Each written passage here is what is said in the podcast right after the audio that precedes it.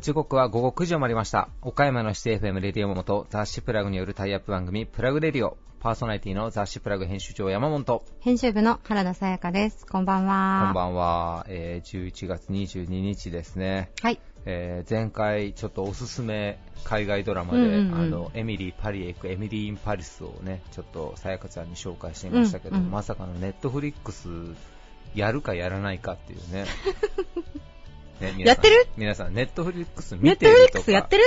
見てるとか契約してるだったらわかるんですけどネットフリックスやってないからネットフリックスをやるかやらないかっていう謎の言葉のチョイスをするっていうねさやかちゃんね。ネットフリックスはやっとこう。あやっといた方がいい？ネットフリックスはやっとこうよ。うん、今の時代、ネットフリックスはやっとこう。別え、にフフルでも何でもいいけど。やっ、てるんですかね？うちの会社みんなやってます？あなた以外はみんなやってるんじゃない？え？ネットフリックス。本当に？あの、おひげのホーリーくんも、おひげのホーリー君もやってるよ、多分。そっいかや、もうネットフリックスをやるかやらないかっていうか、まあ見ようね。そうだね。あの、エミリー・イン・パレスはマジで見てるし、のあー見たい見たい。ね、前回見たけど、プラダを着た悪魔とゴシップガール足して割ったような感じなので、うん。めっちゃいい感じなんで。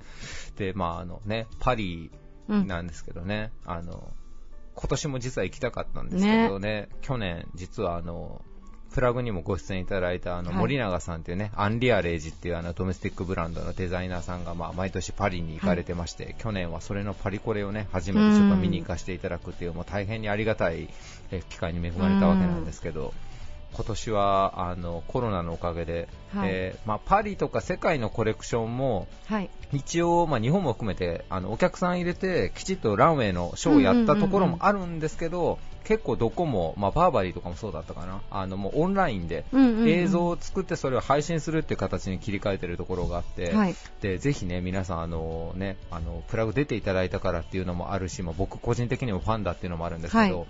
その森永さんがされてるもうアンリアレイジのあの動画をぜひ見ていただきたいなと思って。ほんとかっこよかったですよね。ね、あの YouTube でそのコレクションうんを、あのプロモーションする V とそれを撮るうんバックエンドを映してるあの、まあ、2つ2本動画が出てるんですけどやべえっすねあの人考え方が。いや、私、山本くんに聞いて、まあ、それ知ってたんですけど、もう、不意にあの NHK の、朝の N- NHK のあのニュースの放送で特集されてて、すごーと思って。いやもう角度がなんか服への向き合い方が違いますよね。うん。あの皆さんぜひ見ていただきたいんですけど今回あの最初動画の冒頭であのテントうんうん。いろんな形の丸とか三角とかのテントがバーっといろんなカラフルなやつが映って、でその後モデルさんが歩いてくるんですけど、うん。これ何の演出と思ったら、うん。テント着てるんですよね。ね。もうこれ言葉だけで聞いたら意味がわからないと思うんですけどテントが服にもなるっていう、ん。でホームっていうねあのあれです。あの衣服と銃の、衣と銃の間を今回出したって、まあ、森永さんが言われてるんですけども、うん。ものの考え方がやばいなと思って、うん。でさらにその生地があの対ウイルス性の生地をゼロから作ってたりとか、へあーまあやっぱこう何でもこう深掘ってねこう表現するっていうのはここまで突き詰めて考えないといけないんだなって感じですねね。本当に。はいそれでは行きましょう、はい。続いて岡山地元リーダーたちの死亡を探るバリアスリーダーのコーナーです、えー今回皆さんに我が社の進化論ということでコロナ禍への向き合い方考え方をお伺いしてきました。今回のゲストは株式会社シティライト取締役広報部長丸山隆明さん。株式会社ファジアーノ岡山スポーツクラブ代表取締役社長北川信也さん株式会社脇木工代表取締役脇裕太さん。株式会社イールドインテリアプロダクツ代表取締役渋谷隆二さん。株式会社赤瀬木工代表取締役社長藤井幸春さん。岡山県成果物販売株式会社代表取締役社長大西直樹さんです。それではお聞きください。以上フリートークのコーナーでした。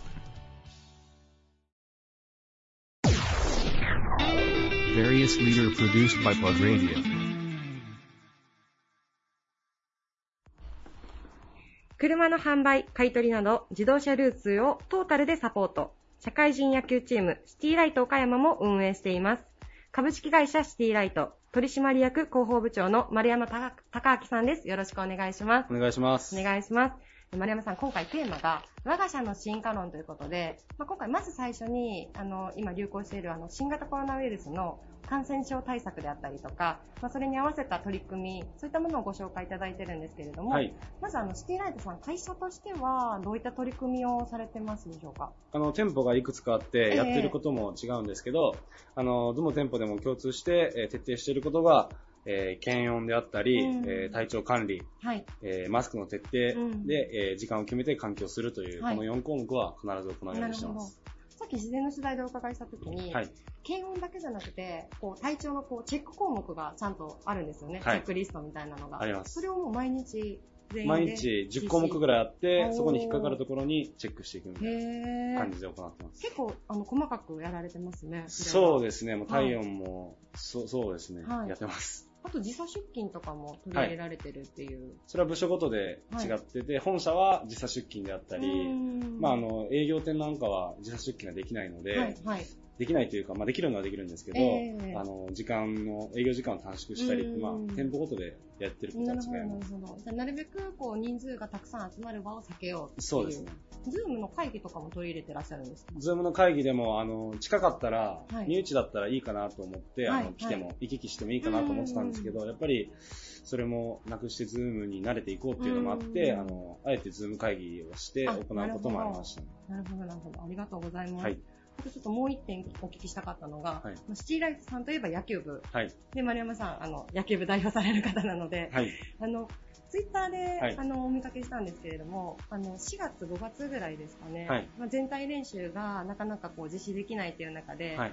野球講座みたいな動画をこう発信されてましたよね。発信、はい、協力してもらってしてました。あれを各ポジションの方が、はい。あの、持ち回りでやられてるっていう。まあそうですね、あのー ポジションごとに、まああの仕事の関係もあるんで、出れる選手とかを代表して、まだ野球教室を毎週木曜日、コロナが流行る前にやってたんですけど、なるべくそこに参加してた選手が子供が見たら、あ、あの選手だってなると思うんで、その選手をなるべくあの出てもらってやってました。へえ。いや、すごくいい取り組みだなと思って、は いあの、シーライトさんならではというか、はい。あの、あれはこう、どなたが考えて、は、あの自分が、まああのアドバイスをもらって、はいはい。あの山陽新聞の方からなんですけど、はい、はい、アドバイスもらって、山陽新聞と、はいえー TSC の方から、こういうのしてみたらどうですかって言われてう、んあ、それいいなと思って、うんもう次の日からすぐ動いて、早いですね。あの、はい、すぐできることだと思ったんで、さすがありですね、丸山さん。がとうございます。ありがとうございます。あの、反響としては、はいいかがでしたか？いや、本当に、あのー見てる人が楽しいというか、堅苦しい、自分、こう、ツイッターとか、普通に友達の SNS とか見てても、やっぱ見たくなるのと流しちゃうのとかあるじゃないですか。うんあれで、まあ、真面目に行くのも、やっぱり大人の方も見られるんで、はい。大大事だと思うんですけど、はいやっぱりちょっと面白みも入れたりうん、まあ、ふざ、社会人なりのはい。限度がある、まあ、ふふざけじゃないですけど、面白みがあるような、見ていただけるような、はい。はい。最初に入れて、そこから野球をの動画を撮っていくっていう、まあ、いろいろ考えながら、自分なりには考えながらやってたんですけどう、んまあ、そんな感じで動画を撮ってました。なるほど、なるほど。あの、今日収録させていただいているのが、はい6月のまあ中旬なんですけれども、はいすみません、ちょっと放送とタイムラグがあるかもしれないんですが、はい。6月中旬時点で野球教室っていうのは再開されてるんですか？は、まだしてなくてで、まだ今、東京もちょっと増えてってるのうでん、これからもどうするかなっていうのはちょっと頭の中にはあるんですけどう、んまだすぐには始めれない。なるほど、なるほど。じゃあまた今後の、はいまあ、流行のこう頻度に合わせてというか、そねのあたりはまた対応されていくという。はい。ありがとうございます。はいすみません。それではちょっと後半ということで、はいまあ今回、我が社の進化論というテーマを設定させていただいたのが、はい。まあ今現在のこう全世界的な危機として、まあ、コロナの流行っていうのがあると思うんですけれども、はいどどちらの会社さんもきっと今までいろんなこう危機だったりとか、はい変化とか、はいそういったものにも対応されて、はい。今に至ってらっしゃると思うんです。はい。あの丸山さんにお伺いしたいのは野球部、はい。まあ、創設からはいこう今に至るまで、あの変化があったり、まあ、進化されてきたからこそやっぱり全国大会の出場っていう快挙も成し遂げられたと思うんですよね。はい。丸山さんがチームに入って、はい。例えばまあチームにこう入れた新しい風みたいなはい。のがあったらちょっと教えていただきたいなと思って。はい。えー、新しい風。はい。なんか今までは野球部ってこうだったけど、はい丸山さんが入ってこれはちょっと気づかれて、ご自分で変えられたところ。以前以前喋ったようなことでもいいんですか？あ、もちろんです。あ全然大丈夫ですはい。まあ、それは、えーっと、まあ、あの、で、前、あの、取材していただいた時も、はいはい当たり前のことは当たり前にっていう、うん野球でも仕事でも一緒のことがあったんですけど、はいあの、さっき言っていただいたように、あの、道具をきれいにするとか、僕がちょっと来てびっくりしたのが、まあ、あの、き禁煙、喫煙者とかが、はいまあはい、どうしてもおられるじゃないですか。はいその時に、こう試合をして初めてびっくりしたのが、はい。うん1回から9回まであって、5回に整備が入るんですけど、えその時に、まあ、タバコを。吸ってるはい。選手とかがいて、い。まあ全然吸うのは、まあ僕はちょっと、なんで吸ってるのかなと思ってて、他の人が整備してくれてたり、うん。出てない選手が、こう自分たちのためにエラーしないように整備してくれてるのに、あの、なんでタバコを、まあ吸いたくなる気持ちはちょっと僕は、まうん。あ、あの、わかるのはわかるんですけど、はい。吸ってはないんですけど、はい。わかるのはわかるんですけど、そこはやっぱ違うだろうと、うん周りが、大学生と社会人がしても大学生がしてくれてる。審判も大人の方がこう、うん。見てる中でタバコを吸ったり成分か、うん。それだったら他の人が見てる。うん。だから、あえて行ったりっていうのも、うん。そういうところがちょっとうちには欠けてるというか、あ片付けであったり人が見てる時にそういうことが、わざとでもフリーでもできないっていうところがあったんで、それがちょっと、まあ、ただの仲良し講師であって、でなっていうところがあったんで、うん。ちょっとそういうところはうるさく、口うるさく。するようにしてました。うん。あの以前も本当にこう例えば道具の整理、当たり前のことは当たり前にっていうふうに教えていただいたんですけれども、はい。やっぱりそれをされることによって、はい。もう整理整頓ができるっていうだけじゃない。い、いことが野球部にもあったっていうことですかね。そうですね、うんあともう一つあるんですけど、東京ドームに行って、初めてはい行って、はい僕な僕も大学の時はノックを受けたことあるんですけど、はい。試合にその試合出てなくて、うん初めてやっぱドームでプレーするっていうのがあって、チーム的にも、はい。でキャプテンとして、選手がどういう気持ちで発言して、はい。こう、試合に臨ませるのがいいのか、うんでも自分も緊張しているっていうのがあって、まあ、なるべくこう、他のことは気にせず、自分のこと、まあチームのこと、自分のことを中心にやっていきたかったんですけど、はい。やっぱ初めて出場するんで、はい。他の方は見られてるじゃないですか。うん。シーラードどんなチームだとか、ユニフォームはこんな色なんだっていうのが、やっぱ見られてる中で、うん。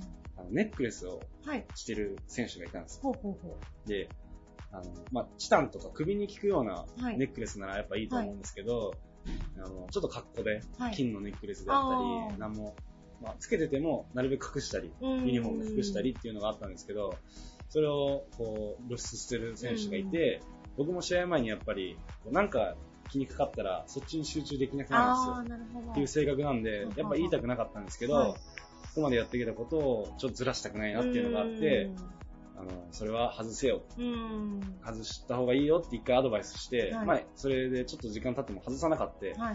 まあこの後行ったらちょっと自分の中でもちょっとモヤモヤするというかうん、ちょっとイライうん。ラするというか、今までやってきたことが違うんで、自分のプレーに支障が出そうだなって思いながらも、はい。ちょっともう一回言って外させたんですはい。けど、やっはい。ぱりそこは、あの、言ってよかったなというか、うん自分が今までやってきたことを一番大事な時にもできたんで。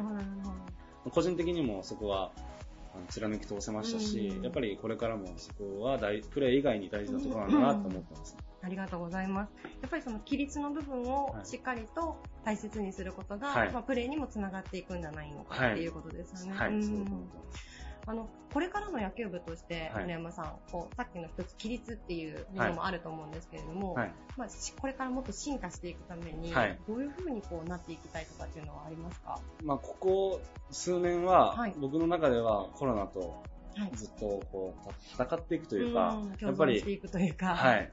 仕事も野球もそうなんですけど、はいあの、元に戻すんじゃなくて、はい。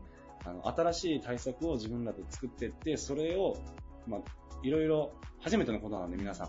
なんでどれが正解っていうのはないんですけど、うん。シティライトとして、新しい対策を自分たちで作り上げて、それを、あの、徹底していくというか。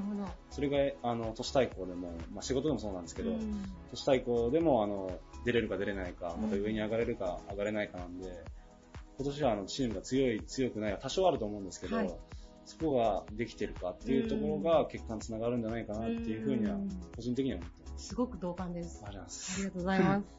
ででもあの前のような世界には戻らないっていうのは、こう結構言われてることだと思うんですけど、はいやっぱりそこの部分で、はい。まあ、新しい取り組みだったりとか、はい新しいやり方みたいなものをこう探っていかれるということですよね。はいありがとうございます。よかったらあのぜひ次回もはい。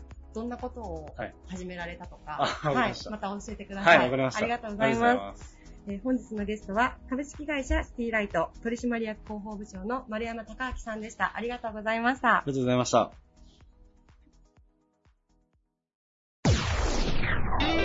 Various leader produced by Plug Radio.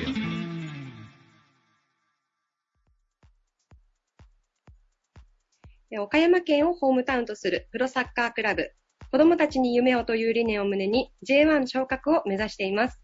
ファジアーノ岡山代表代表取締役社長の北川信也さんです。よろしくお願いします。よろしくお願いします。お願いします。えー北川社長、あの、今回ですね、プラグのこの企画にご出演いただくのは初めてなんですけれども、はい。いありがとうございます。や、こちらこそありがとうございます。はい、あの、今回ちょっとテーマがですね、我が社の進化論ということで、はい。はい。ぜひ、あの、ファジアの岡山さんには、チームの進化論ということで、あの、コロナの感染症対策であったりとか、はい。それに、あの、対応された取り組みっていうものをお伺いできればと思ってるんですけれども、はい。はい。まずちょっと。はい。あの、スタジアムでもですね、あの、感染症対策を本当にこう、スタッフの皆さん気をつけて取り組まれていらっしゃるかと思うんですけれども、はい。具体的な内容について、あの、少しずつ教えていただいてもよろしいでしょうか？はい。あのーまずは選手から感染者を出してはいけない。その次に、スタッフからも出してはいけない。はい。そして、あの、イベントを行う以上は、来場いただく方にもですね、あの、感染者を出してはいけない。この安心安全なスタジアムを作るというところで、あの、クラブだけではなくてですね、はい政府方針のもと、J リーグがうんプロトコル、要は運営マニュアルを作ってですね、はそれに準じて各 J リーグクラブが活動を行ってで、岡山の場合はお客さんを入れて初めての試合でしたので、まあはいかなり我々緊張感を持って実施をしたんですが、はい。あのまずは一番感染が大きい入場体質、ここに意識をしたのと、あとは応援の時にどうしても声が出てしまいますので、はい。はい。その時にどういったあー施策でうん。極力あの声を出さずにですね応援いただくか、ここ大変難しかったですが、はい。まあ、そういったところをファンサポーターの皆様にお力をいただいてえ実施をしてきたというのがスタジアムでの感染予防になります。うん。ありがとうございます。あの、今収録日がですね、7月の、まあ、半ばということで、ちょうどあの、先週の金曜日でしたかね、北川社長。そうです観客を入れられて、あの、はい。全国でも、こう、全国の J でも初めての試合ということで、はい、大変、あの、皆さんに多分注目もされたかと思うんですけれども、やはりこう、じゃあスタッフさんの意識っていうのも、それに臨むまでに、やはりしっかり統一されて、当日迎えられたということですかね。そうですね。あのお客様を入れる前に無観客で1試合試合ができましたので、はい。まあ、その無観客の試合をですねもうお客様がいる設定として同じ形で実施をしましたので、そういった意味では一回シミュレーションはい。できました。はい。でまたあのちょっとごめんなさい、北川社長。ちょっと、おはクラブだけではなくて、はいえーお客様の協力がなければ安心安全なスタジアム作れませんので、はいもう本当に、えーお客様に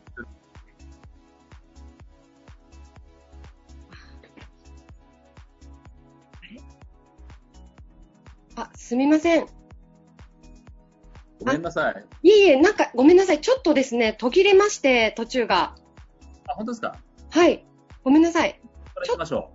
いいですか。あ、最初からじゃなくて大丈夫なので、はいあの、私があの、スタッフさんの意識も、やはりそれに当日臨むまでに統一されてたんでしょうかというご質問をした後のところからお願いしてもいいですか、社長。わかりました。はい、すみません、お願いします。えーっと、だから、はい。あはあのー無観客試合を1試合、その前にやられたっていうはい、のがわかりました。はい。はい、あの、スタッフもかなり緊張しておりましたが、ただ、お客様を入れる前に無観客で1試合経験をできましたので、うんまあ、その試合をお客様がいる前提で運営をして、一度経験できたのは非常に大きかったと思っておなります。るほど。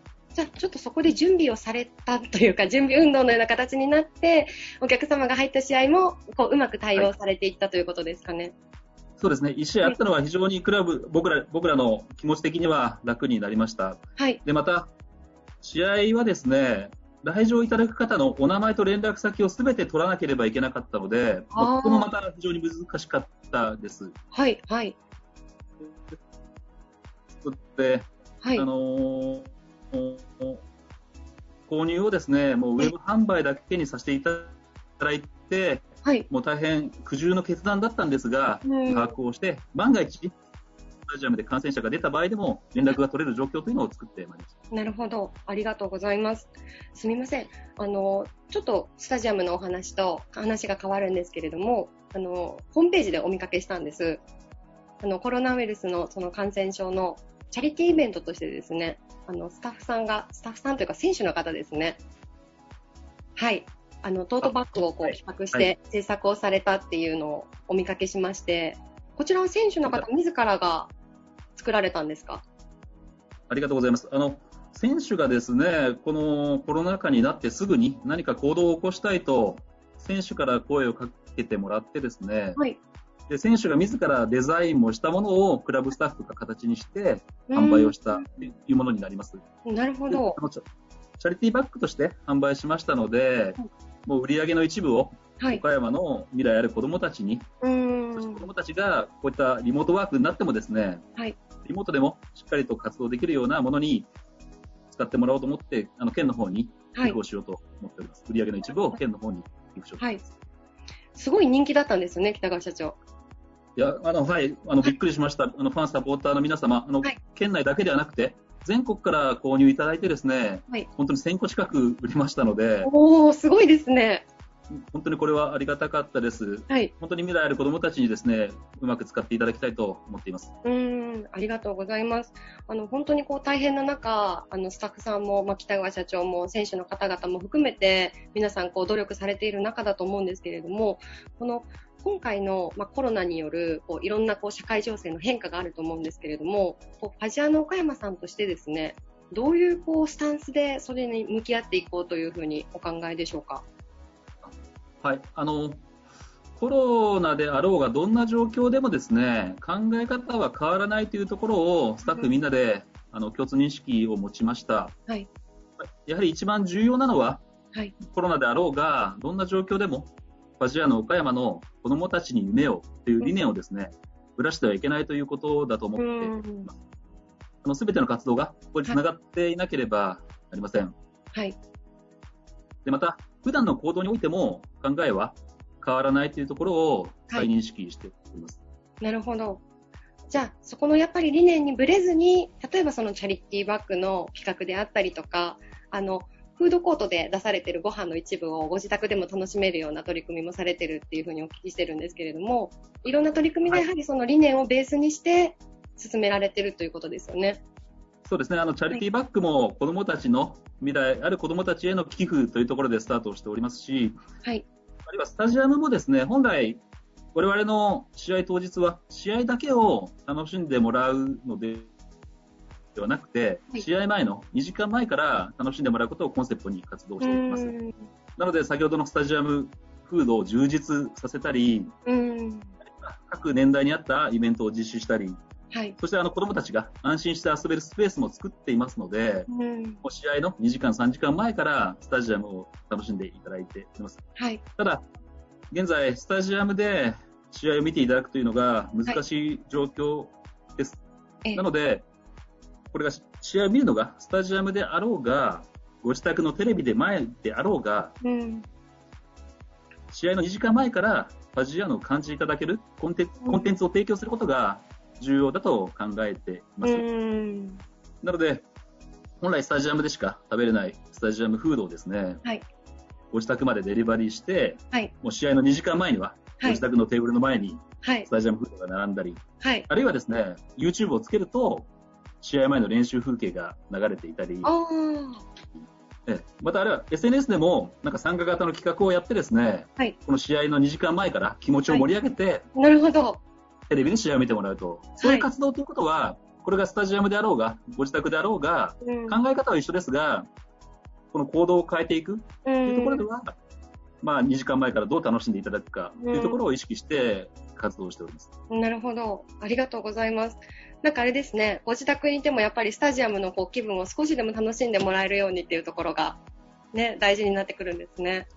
そうですね。あの、実は今までは、岡山での試合、ホームゲームが21試合だけがですね、僕らのお客様と接点を持てるチャンスだったんですあが、、はい。これが、例えば、ご自宅ではい。いろいろファジアーノ感じてもらえるとなると、はい岡山じゃない、アウェイの試合の時も含めてですね、もう全42試合が僕らのビジネスチャンスにもなってきまなすので、るほど。はい。逆にこれは僕らははい。チャンスが広がるのかなというふうにみんなで理解をしております。いい、いい考え方ですね、社長。前向きにみんなで取り組んでます。すごくいいですね。ありがとうございます。あの、本日収録させていただいて、ちょっと放送日とタイムラグがあるので、あの、放送させていただいたときに、またこう、日本も世界もどういう状況になってるかはわからないんですけれども、あの、ブレずに、こう、夢をしっかり届けていただけたらなと思います。そうですね。あの、多分、本当にどんな状況であろうが、あるいはデジタルやバーチャル、こういった外出ができない状況であってもですね、結局リアルにあるものがデジタルやバーチャルに置き換えられるものだとうん。考えています。はい。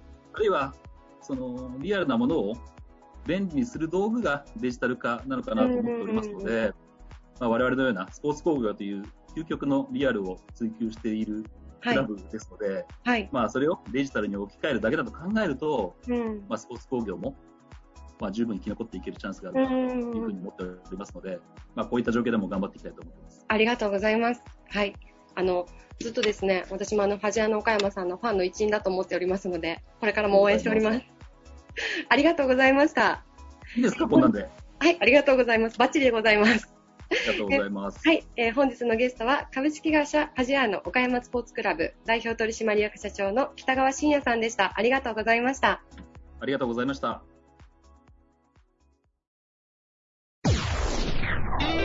Various leader produced by Plug Radio.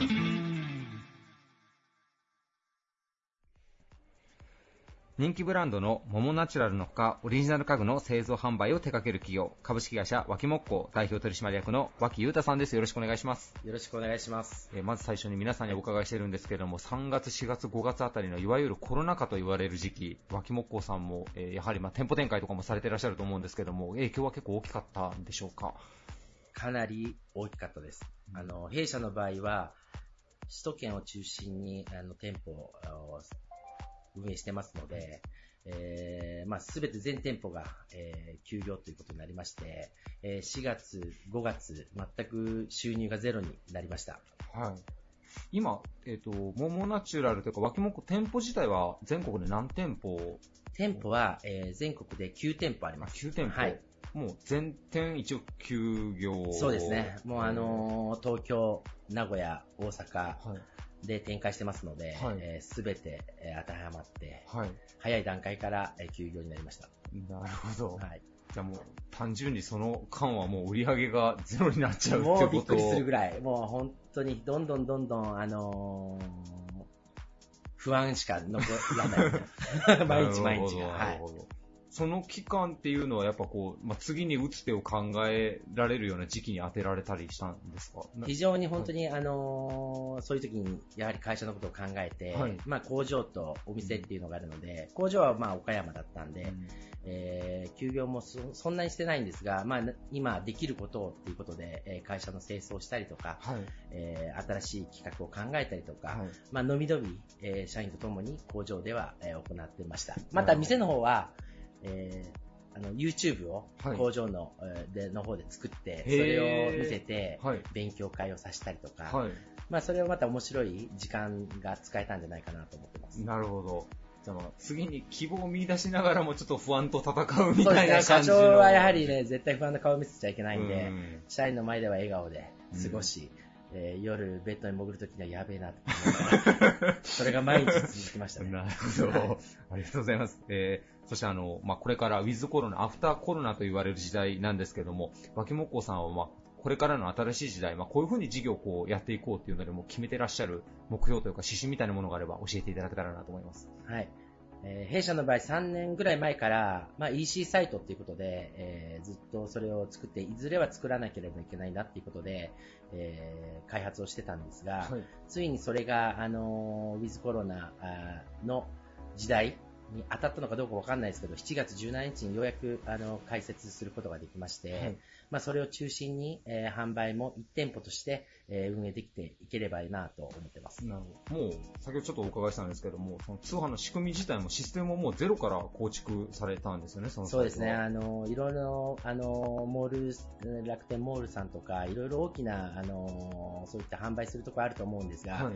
まあ、弊社の場合はもう自分、自社で、えー自社のホームページでっていうことを貫いて、えーだいぶ、あの、投資をして、はい。えーようやく、えーオープンすることができたと思います。なるほど。やっぱそれはもう世界観を統一するとかもブランディングっていうところでもそうですね。やはりね、いろんなところのモールっていくことであれば、埋もれちゃいますし、やはり、えー、モモナチュラの世界観を出すためには、あーやはり、どんなにお金かかっても、えー自社で全てやるっていうことが我々の、えーポリシーなんで、うんそれを貫いた形です。なるほど。7月17にまあサイトをローンチされたということなんですけど、初動のあたりはどうでしょうおかげさまで、まあ、いろいろ今まで、あの、北海道のお客さんとか、まあ、いつも東北のお客さん、また沖縄のお客さんっていうのは、なかなか店舗に来ることができなくてうん。大変だったんですが、はい。やはりその遠くの遠方のお客さんからね、あの、すぐにあの注文をいただけてますね。へー。なんかこう、すみません、素人考えですけど、家具とか大物のものになると、通販っていうとやっぱその、返品率とかって多分すごい送料とかもあるから、一番結構ネックのところになってくるんじゃないかなと思うんですそうなんんですよ。あの、はい。これからやはり、あの、蓋を開けてみないとわからないところばだらけなんですが、やはり、あの、まあ商品を作る、作っている責任として、えーまあ、そういったあの返品になるのであれば、我々もそのメーカーとして、やはり向上していかなきゃいけないということなので、また新しいえーやり方として、えー弊社にとっては、えーすごいかけがえのない糧になると思います。なるほど。まあでも逆にあれですね、桃ナチュラさんのサイトに行って、もう購入されるっていう方はもうだいぶ多分ご自身でも調べて、まあファンでっていう方なんで、あまり多分その辺は少ないかなっていう感じですかね。まあ、そうであっていただきたいんですが、やはりあの、モモナチュラももう20年以上あの、ブランドとしてやってますので、やはりそういったお客様を裏切らないように、うんえーやはりやって運営していかないといけないなっていう責任の方が、うんやはりしっかりあの今後社員と共に頑張っていきたいと思います。なるほど。えっと、実店舗の方も、まあ今ね、ちょっと放送の時と、あの収録の時でタイムラグがあるんで状況があれですけども、まあ第2波、第3波みたいなことも言われます。今のところは店舗さんも通常営業で。はい、おかげさまで、あの、いろいろコロナあで、いろいろ、あの、増えていると地域もあるんですが、今のところは、えーずっとオープンを、えーうん時短、えー時間を縮小して、はい。えー運営している店舗もありませんし、うん通常通り運営しております。なるほど。なんかでもあれですね、なんか3年前からこう仕込まれてたものがこの時期でっていうのはなんか本当にあれですね、準備が大事だなっていうことがなんか思いますね、なんか先々そうですね。やはりあのコロナがなる前にオープンしとけばまた違ったかもしれないんですが、うん。逆にこそれはそれで、うん。えー前向きに考えて、はい。まあ仕込んでたっていうことが、えーあるので、はい。あの、いいタイミングでオープンできたんじゃないかなと思ってます。なるほど。えーそして、あとちょっとこれお話ししていただけるのかわからないですけど、実は新しい会社を一つ作られたっていうよようなお話を先ほどお伺いしたんですが、はい。どういった事業をされる会社なんでしょうか？えーまあ、事業内容は、あの、やはり会社の仕組みを考えると、やはり経営者とか、いろいろ、あの、まあ、経営者の給料とか、あと経営者の経費とか、まあ、いらない、あの、お金を使うことが多々あると思ってたんで、はい。やはりそういったものを極力もうゼロにして、やはりいいものを、えーいい値段で、しっかりとした定価で、えー販売するような会社をちょっと作りたいなと思って、はい。えー作ってしまいました。はい。変な言い方ですけど、もう、まあ、原価を度外視というか、すごいハイクオリティなものを、じゃあ、ロープライスで提供するようなことを考えてらっしゃるそうなんですよ。結局、あの、経費っていうのがめちゃくちゃやっぱり会社にとっては、はいまあいろんなところで取られてくるので、はい。逆にその経費っていうのは、まあ、なしと考えて、はい。とりあえず本気であのいいものを作って、いいものを販売するっていう感じで、それであのマイナスじゃなくてね、プラスはいマイナスゼロを目指して頑張っていければ、はいいえーいずれその中からその光るものが出てくるんじゃないかなと思いました。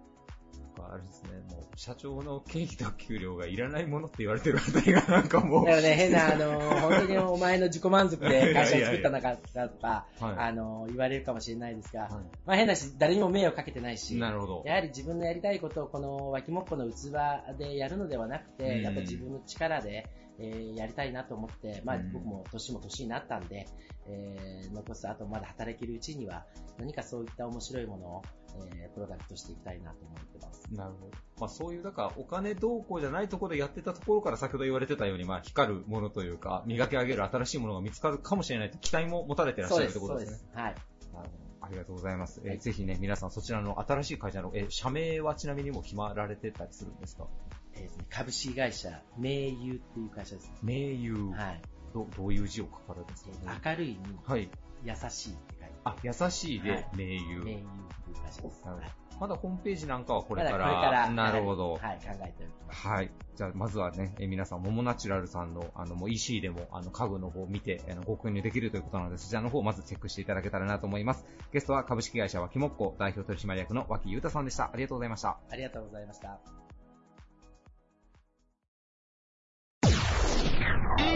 Various leader produced by Plug Radio. 株式会社イールドインテリアプロダクツ代表の渋谷隆二さんです。よろしくお願いします。はい、よろしくお願いします。えー皆さんに最初お伺いしてるんですが、3月、4月、5月あたりのいわゆるコロナ禍と言われる時期なんですけども、えーイールドさんもやはり影響というのはあったんでしょうか？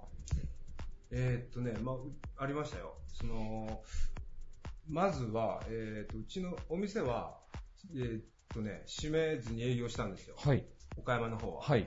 で、東京の方のお店は、えーっと、4、5、6が、えークローズ。はい。だったんで、まあ、その辺の東京での、要は影響っていうのはあうりました。ーん、なるほど。まあ、岡山のお店ってね、もう広いですし、外のテラスもあるし、まあ、カフェもあったりねとか。カフェもありますけど。ただそのカフェだけはテイクアウトにしたりとか。あ、中ではもそうう全然飲食飯ができなくして、でテイクアウトのみっていう風な感じでやってとか、はいっていう風な対応はしたけど、まあやっぱりまあ単純にお客さんが、うん人が来ないとか、はい。そういうのはありましたよね。へー特に4月かな。はい。うんでゴールデンウィーク明けたぐらいから、ちょっとずつ人が来るようになうーって。ん。まあ、家具とか、まあ、インテリア類なんかの販売をお店でされてるんですけど、イールドさんといえば他にも、まあ、住宅、商業建築、はいそういった部門も持たれてされてるわけなんで、そっちのやっぱ現場の方は結構何件か止まってっていう。現場はね、要はその、まあ、トイレが入らないとか、ああ、資材が入ってこないみたいな。結局その中国でね、そのパーツを作ってるから、はいその資材が一切供給が止まって、うん。それから、なんでもう建築が止まってしまう。はい。だから引き渡しができなかったんですよ。トイレが来ないからとか、風呂がないとか。ど。はい。っていうのはあったのと、はいあとは単純にその、やっぱり商業系ですよね。事務所とか、うんお店とか、うん。計画されてたお客さんもいらっしゃったんですけど、はい。まあちょっと考え直そうとか、うん延期にしようとか、そういう状況で、まあ、要は8月ぐらいですよね。はいうちが影響があるのは。でまあ、うん決まってたやつをまあ作っていくっていうのが、まあ結構4、5、6とか。はい。けどその辺で本当決まってなきゃいけないものっていうのが、今繰り越して決まってないみたいな。が延期になるとかっていう,、はい。っていう状況の被害。被害というか影響。なるほど。うんでもスケジュールもお金のことも全部がこう後ろに倒れていくみたいな感じってことなんですね。なるほど。ありがとうございます。えー、そして今回ちょっと行々しいテーマなんですけども、我が社の進化論ということで、進化論ね。えーはい、ウィズコロナの時代、えー、イールドインテリアプロダクツはこうやっていきますみたいなあたりのお話をいただけるとありがたいです。まあ進化論っていう、このうちの場合は、そのまあ、まあ、3つ、まあ、4つ、まあ、なななんかいろいろやってて、要は、まあ、逆にね、まあ、み皆さんも一緒だと思うんですけど、この、この、要は、ない空白の期間、これを、まあまあ、それなりにうまく活用できたかなっていうのがあって、まあ、普段は、その、クライアントさんの仕事を追っかけていくはい。っていうのに追われて、なかなか自社の商品とか、うーん。お店作りとか、まあ、商品開発、そういうことがなかなかやる時間がなかった。はい。ただこの度、まあそういったことで時間ができたんで、はい。それをまあ、当てがう時間に変えて、なんでまあ商品を作ったりとか、まあカタログだったりとまあ要は自社のその整備っはい。ていうのに当てがえたっていうのはありましたよ。なるほど。まあ、それとこれから、まあね、その、見通しがわからないんで、うん住宅とか、はい要は建設業とかも。うん。ただまあ、その、あるじゃないですか、その、何？要は自宅自宅でテレワーク。はい。はい。そうすると、意外とね、お客さんから、やっぱり自分の身の回りの環境をうん良くしたいっていう。うん。こういうのは、まあやっぱり自分でお店やってるんで、まあ生の声を聞くわけですよ。はい。でなんでまあ家具はね、意外にその売れ、へだから今からはまあその辺を強化していこうと。ー。なるほど。うん。まあオリジナル商品を作って、それをまあうまいことプロモーションして、うん。それをまあやっていくのがまあ本来の姿かな。なるほど。うんなんかね、ズームでみんなやり始めた時に、これ、部屋もうちょっとおしゃれにしとかないといけないよね、みたいな人いましたもんね、そのやっぱり。ね。はい、確かに。じゃあ、その、お休みされてた時期っていうのは結構新しいインテリアのあの開発っていうのは結構されたんですか？ただね、それが結構難しくて、はい。そのその時は、コロナがずっと伸びるもんなのか、一過性なんかっていう判断もなかなかできなかったから、まあ、まずはまあまあその自分たちのその、まあ、長く使えるものとか、っうん。ていう椅子とかテーブルとかっていうのがまあ新しいアイデア。はい。単純にその、要は新商品うんっていうのと、だからコロナだからこれみたいなことは、その生活様式が変わるって言っても、まあなんでそのちっちゃい机を作るとか。要はテレワーク用の、はい。そういうのはやったけど、はい。なんか例えば抗菌がめちゃめちゃあるとか、うんそういう機能を持ったものじゃなくて、まあ、やっぱりうちの持ち味としたら、あーまあ、デザインとか、はいまあ、使い心地とか、うんまあ、本来のものをまあもうちょっと深掘りしていくっていうスタンスで今やってます。なるほど。うんじゃあ、ショールームの中見てたら、そのコロナ禍の時期に開発された商品も今実際に、今いくつかありますああるんですねうんちちなみに椅子とか、さっき言われてたテーブルとか。結構椅子、まあけど椅子とテーブル、はいまあソファーとか、まあもう全般的に、へー。まあ、ちょうど同時にね、あの、テキスタイルデザイナーさんがいらっしゃるんですよ。はい。有名なね、はいその方と共同でやろうっていう話が、まあ、ちょうどコロナ始まる前からあって、はい。なんでそれらも今同時にやってるんですよ。だから、まあ、要はうちの要はプロダクトにそのテキスタイルファブリックが入ると。はい。そうするとまあ今までなかったような表情のものができるっていうシリーズを作りたい。なるほど、なるほど。うんなんかその辺はね、今までない表情のものっていうのができてて、まあうん新しいこう、なんか、なんていうステージっていうかうんね、そんな感じのものはね、まあ意外と楽しんで。なるほど。じゃあもう往年のイールドさんのインテリアのファンの方も、また今、ショールームに来たら新しいイールドさんのそうですね商品が見られるという。うん、結構今は店作り頑張ってるんで、うんそれなりに充実してるかなと。うんなるほど。はいじゃあ、あとあれですね、商業建築やら何やら、あの辺がどう動くかってとこだけはちょっとまだなかなか読みづらいそこがね、わけですすね、ごい。難しいですよね。うんこのまあ、ちょっとこれ言うべきかどうかちょっとわからんけど、はいその例えばイオンさんとか、はい。やっぱり、ね、あの他の、ね、県外とか行ってみても結構空洞化進んでるんですよ。まあああいうの見ると、いや今後のその焦点というか、はい。あり方ってどうなるんだろうみたいな。うん意外ともっと原点回帰というか、はい必要な場所に自分の要は采配で運営できるとか、はい。必要な場所に必要なだけのものがとか、うんそうなってくるんかなとか、ああ、なるほど。まあ変な昭和のね、そのうん要は大きい商業施設ができる前とか、はい。ああいう時代に戻っていくのが本来の形なんじゃないかなとか、なるほど。っていうのも思うし、まあオフィス皆さん撤退されたりとか、はい。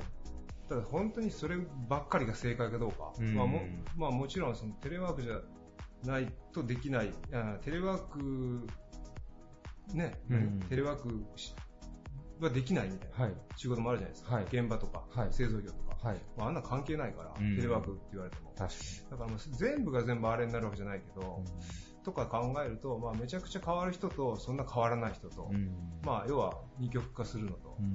まあ、住宅なんかも、まあ、マンションとかもね、今回、まあ、コロナ関係ないけど、やっぱりその、老朽化問題。そうすると高層マンション建て替え45年経った時に、まあ、本当にみんなの意見もらって建て替えるのができるのかできないのかとか、うん。まあ、今後経済が悪くなってきた時に、収入がね、減ったりとか、不安もあると思うんですよ。うん。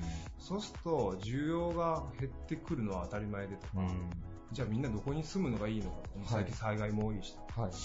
まあいろいろ選択肢が増えるというか、うんだから何が本当に正しいのかっていうのがね、なかなか今判断しにくい状況なんで、なんで僕らも、まあそれを、こういう形の住み方とか、い暮らし方ができるんじゃないですかっていう暮らしの提案っていうのは、あの、していってヒントにしてもらえたらなと思ってます。なるほど。うん。なんかお話聞いてるの確かにその大手のディベロッパーさんというか、ファッションビルみたいなものから、うんなんか、言い方あれですけど、コロナを機にひょっとしたらこう、個性的なユニークな古典の商店さんが増える可能性もあるってことですね。多分それはそれで流行ってるじゃないですか。うん。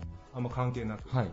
なんでまあ、まマス向けじゃなくても、うんまあニッチな商売っていうのはやっぱり長生きするんじゃないかなっていうのがあるから、やっぱりまあ個性が光る時代になるかなとなるほど。思ってます。はい。しごさん、今日、めちゃめちゃいい話、めちゃめちゃいい話をしてくださってますね、しごさん。ありがとうございます。めちゃ笑ってる。ありがとうございました。ゲストは株式会社イールドインテリアプロダクツ代表の渋谷隆二さんでした。ありがとうございました。はい、ありがとうございます。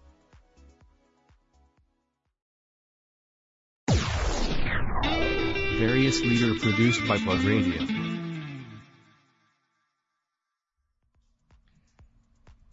ブランドマスターボールをはじめとする家具の製造販売で全国展開する会社。2017年にはマスターボール銀座もオープンされています。株式会社赤瀬木工代表取締役社長の藤井幸春さんです。よろしくお願いします。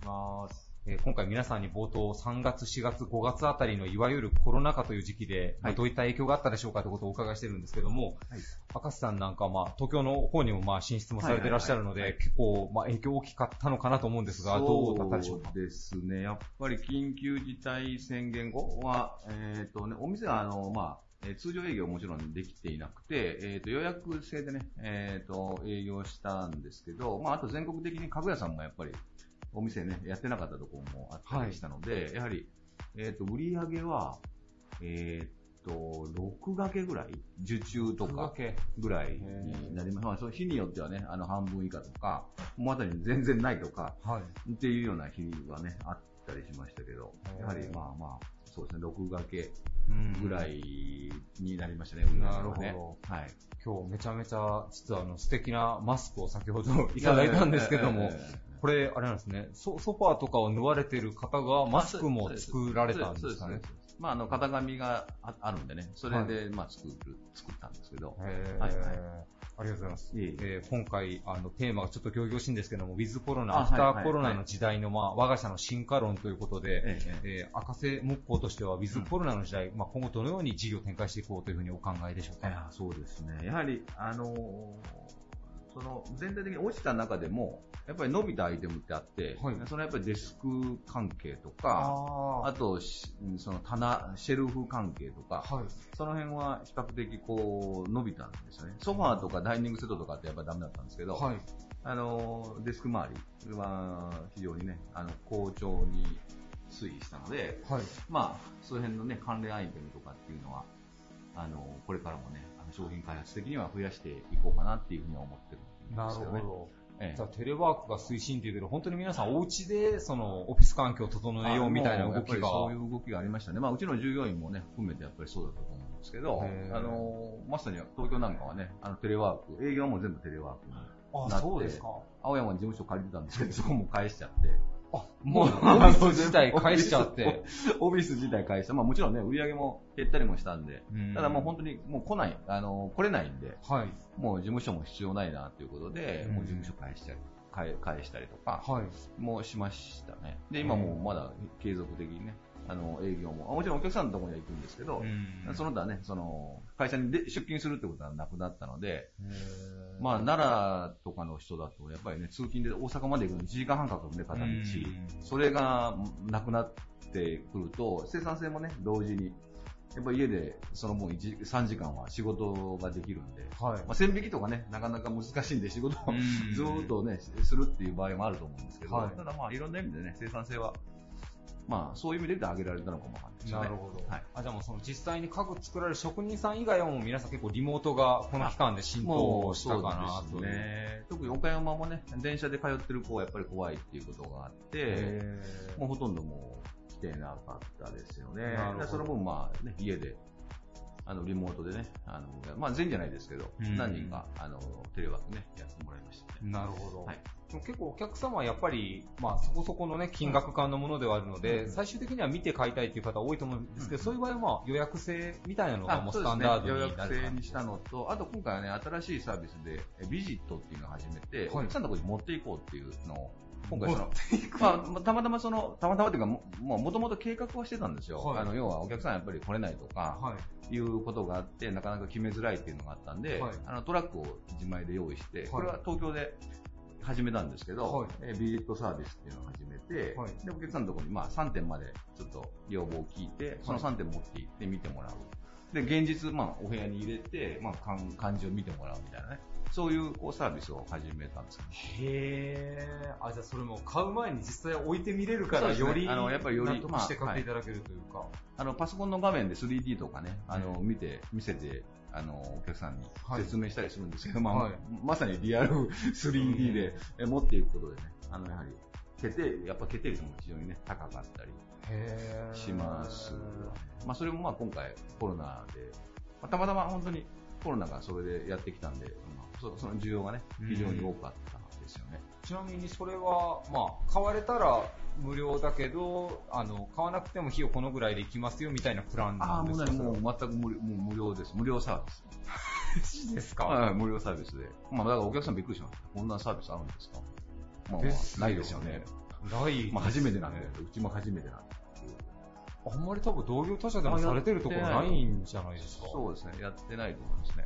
へー。やっぱそのサービスはもうは開始と同時に結構やっぱ好評あ好評ですよね、やっぱりね。う。ん。あの予約もね、結構、まあ予約制なんで、予約もね、あの、入ってきてるんで、まあ次はね、岡山でまたやって、はい。まあいろいろね、全国的にこう広げられればいいかなと思ってるんですね。なるほど。はいじゃあもう、ウィズコロナになったからといっても、別にサービスの提供の仕方を進化させれば、そこまで、あれでは、まあわかんないですよね。これがまだどうなるかまあ、第わかんない2波、第3波みたいなことは言われてはいるんですけどね。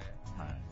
ちなみに今日あの、ね、本社の方に来させていただいたら、うんうんショールームの目の前にまたもう一つショールームが新しくできていらっしゃるんですけどもあれも新規事業の、あ、そうですね。ちょっと住宅のね、事業をちょっと始めようと思っていて、それのまあモデルルーム的にね、うん。ショールームだとやっぱちょっと分かり、ね仕切りがなかったりしたり、はいまあ今回もキッチンをね、システムキッチン初めて作ってあ発表したりとか、あと建具とかですね、はい。それももう今回新たに新商品として開発してるので、はい。じゃあもう家具だけじゃなくてもマスターボールでお家一棟丸々がこうプランニングしてもらえると。そうなってくれるとね、ありがたいですよね。はいそれはホームページなんかでも今後あ告知で出していただけるんですかね。出ていくようになります。はい、ありがとうございます。あのはいぜひ皆さんね、あの、マスターボールさん、赤瀬木工さんチェックしていただけたらなと思います。ゲストは株式会社赤瀬木工代表取締役社長の藤井幸原さんでした。ありがとうございました。はい、ありがとうございました。Various leader produced by Plug Radio.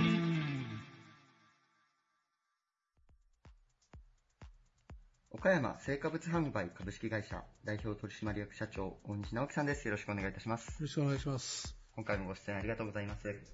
あの今回の取材テーマ、我が社の進化論ということで設定をしておりまして、はいまあの成果物販売さんもあの様々な事業をあの食料品の製造から販売までされていると思うんですが、あの少し次の世代に向けた進化論ということでお話を伺ってもよろしいでしょうか。はい、わかりました。あの、進化論というテーマになるかどうか難しいんですが、あの、特に今回コロナの問題がね、はい。コロナ、あの、感染症がこう蔓延していく中にあって、やはりあの、まあ私が言いたいというか、うちの会社で今やってるのは、やっぱり原点を見つめ直そうなんですよね。原点をもう一度。ははいい。いろいろあの、えー枝をつけ、葉っぱをつけて、いろいろあの、木を大きくしてきましたけど、やはり原点、根っこという原点をもう一度見直して、そこから再構築していこうといううん、これがあの今の我々の考えです。だからそこに、まあ、どういう形か知りませんが、まあ、進化が見えてくるんだろうと思うんですね。だから、あの、まあ、言えられるテーマかどうかわかりませんが、あの、いずれにしても、あの、原点を見つめ直さないと、ここから先は出ないだろうな、というふうに思っています。はい、ありがとうございます。あの、まあ、ダーウィンの進化論じゃないですが、こう、と生き残るためにはどういうこう特徴というか強みが必要かというところをこう選んでいくときに、やはり原点に立ち返るというところが、あの、重要ということですかね。こうそうですね。あのーやっぱり自分のところの強みっていうのは、原点がやっぱりあの最初だと思うんですね。うん我々のあの事業を起こした、創業した当時を思い出したから。あのー特に、えーと我々の会社というのは事業の垂直統合をやってますから、あのー製造もあれば販売もあるし、卸もあります。そういう中で、特に原点は何か、やはり製造なんでしょうね。そこで製造の、特に強みは、あの、弊社の強みとしては、やっぱり地元産物を使った、いろんなあ付加価値の高い商品を作っていくということがテーマですから、そこをもう一度しっかり見直して、あの、理に走らずですね、やっぱりあの味を追求してえ作っていくということが原点かなというふうに思っています。ありがとうございます。あのやはり改めてそのこの新型コロナウイルスのあの社会情勢の情勢の変化はあの原点に立ち返ろうというところをあの感じられたところがあったという。そうですね。あの、やはりあの、木をてらったり、そういう商売はやっぱり続かないんだろうなというのを少し、あの、痛感をしたというところなんですね。で、従いまして、やはり、あの、原点を見る、それから、あの、やっぱり自分のもう一度、事業を再評価しながら、あ特に制度で言うと、味、それから、あの、評価、品質ですね。そこをやっぱ高めていくべきだろうというふうには思っています。ありがとうございます。あの確かにこう販売の方の,、あの方もあの近年は力を入れられてて、あのまあ、岡山成果物販売さんとしてこう販売の方で目立つという機会も最近は多かったような気がするんですが、やはりこう生産の部分は原点に近いところであの大事にされているということ。そうですね。あの、商品作りにおいてはですね、やっぱり添加物もありますし、味を変えることも可能なんですよね。でそうじゃなくて、やはりあの、引き算にして、味を引き算にしていく。つまり何も入れなくしていくという。で、本当にその素材の味を、もう少しその素材の美味しい味を引き出していくには、やっぱりマイナスかなと。つまり、引き算の、引き算の商品作りかなと思ったりもすることもありますんで、それを今回やってみようというふうに思っています。足し算、引き算のバランスみたいなところは、こう、大西社長のこう、経営手腕みたいなところもありつつなんですね、こう、センスというか。そうですね。やはりあの、我々あの、大都市マーケットで、あ勝負をしているという、まあ、大手百貨店の、まあ、入ってますし、店舗もありますから、でそういうところでやはり差別化を図っていくには、やはりあの、えーいろいろ、いろいろですね、あの、まあ、よ要はあの、後ろの商品表示のラベルを、成分ラベルを見ると、たくさんラベルが、まあ、ラベルの面積広いというのは、たくさんいろんなものが入ってるってことなんですね。裏返してみたら、あそうです、そうです。原材料。原材料がね、そうそうそう、成分がたくさん入ってるってことは、やっぱりあの、例えばですね、あの、この味を出すために、いろんなものを加えて味に作るってことは可能なんですよ、添加物をね。じゃなくて、逆にそういうものからどんどん引いていって、本当にいい味だけを出そうというふうにしていかないと、あもう一度ダメなのかなと思ってるところも多分にありますんで、まあ、今回は、まあ、原点を見つめ直して、もう一度やっていこうというふうに思っています。はい。原点を見つめ直すという言葉が、まあ、経営の中でも、その作られる製品の中でも、素材の味を大事にするというところで、ちょっと通ずるところかなと思ったりするんですが、やはりその、まあ、原点を大事にされるという発想は、あの創業の当初から大事にされたからこそ、そういうあの素材の味を大事にした商品を発売されたということ。そうです。ね。あの、我々のあの、商品理念が本物の商品は本物の素材から、本物の素材は本物の生産者から、本物の生産者は本物の技から、というのがこれ商品理念なんですね。ここをやはりもう一度見つめ直していかないと、まあそうは言いつつ、あの、見つめてるつもりでしたが、やっぱり、あの、いろいろ枝葉がついて、大きくやっぱり方向も変わってきたのかなと思うところも多分にありましたので、まあ今回のコロナウイルスの蔓延を機に、いろいろ我々の商品を再度見つめ直したということですね。はい。そこから、あの、さらにこう、また新しい商品が出てきたりとか、そうですね。新しいはい。まあその、原点に立ち返った形で新しいビジネスが生まれてくる可能性もあるのかなと思いますね。ちょっとこれからの、あの、生活販売さんのご事業の展開楽しみにさせていただきます。はい。ありがとうございます。はい。今回ご出演いただきましたのは、岡山成果物販売株式会社代表取締役社長大西直樹さんでした。本日もありがとうございました。ありがとうございました。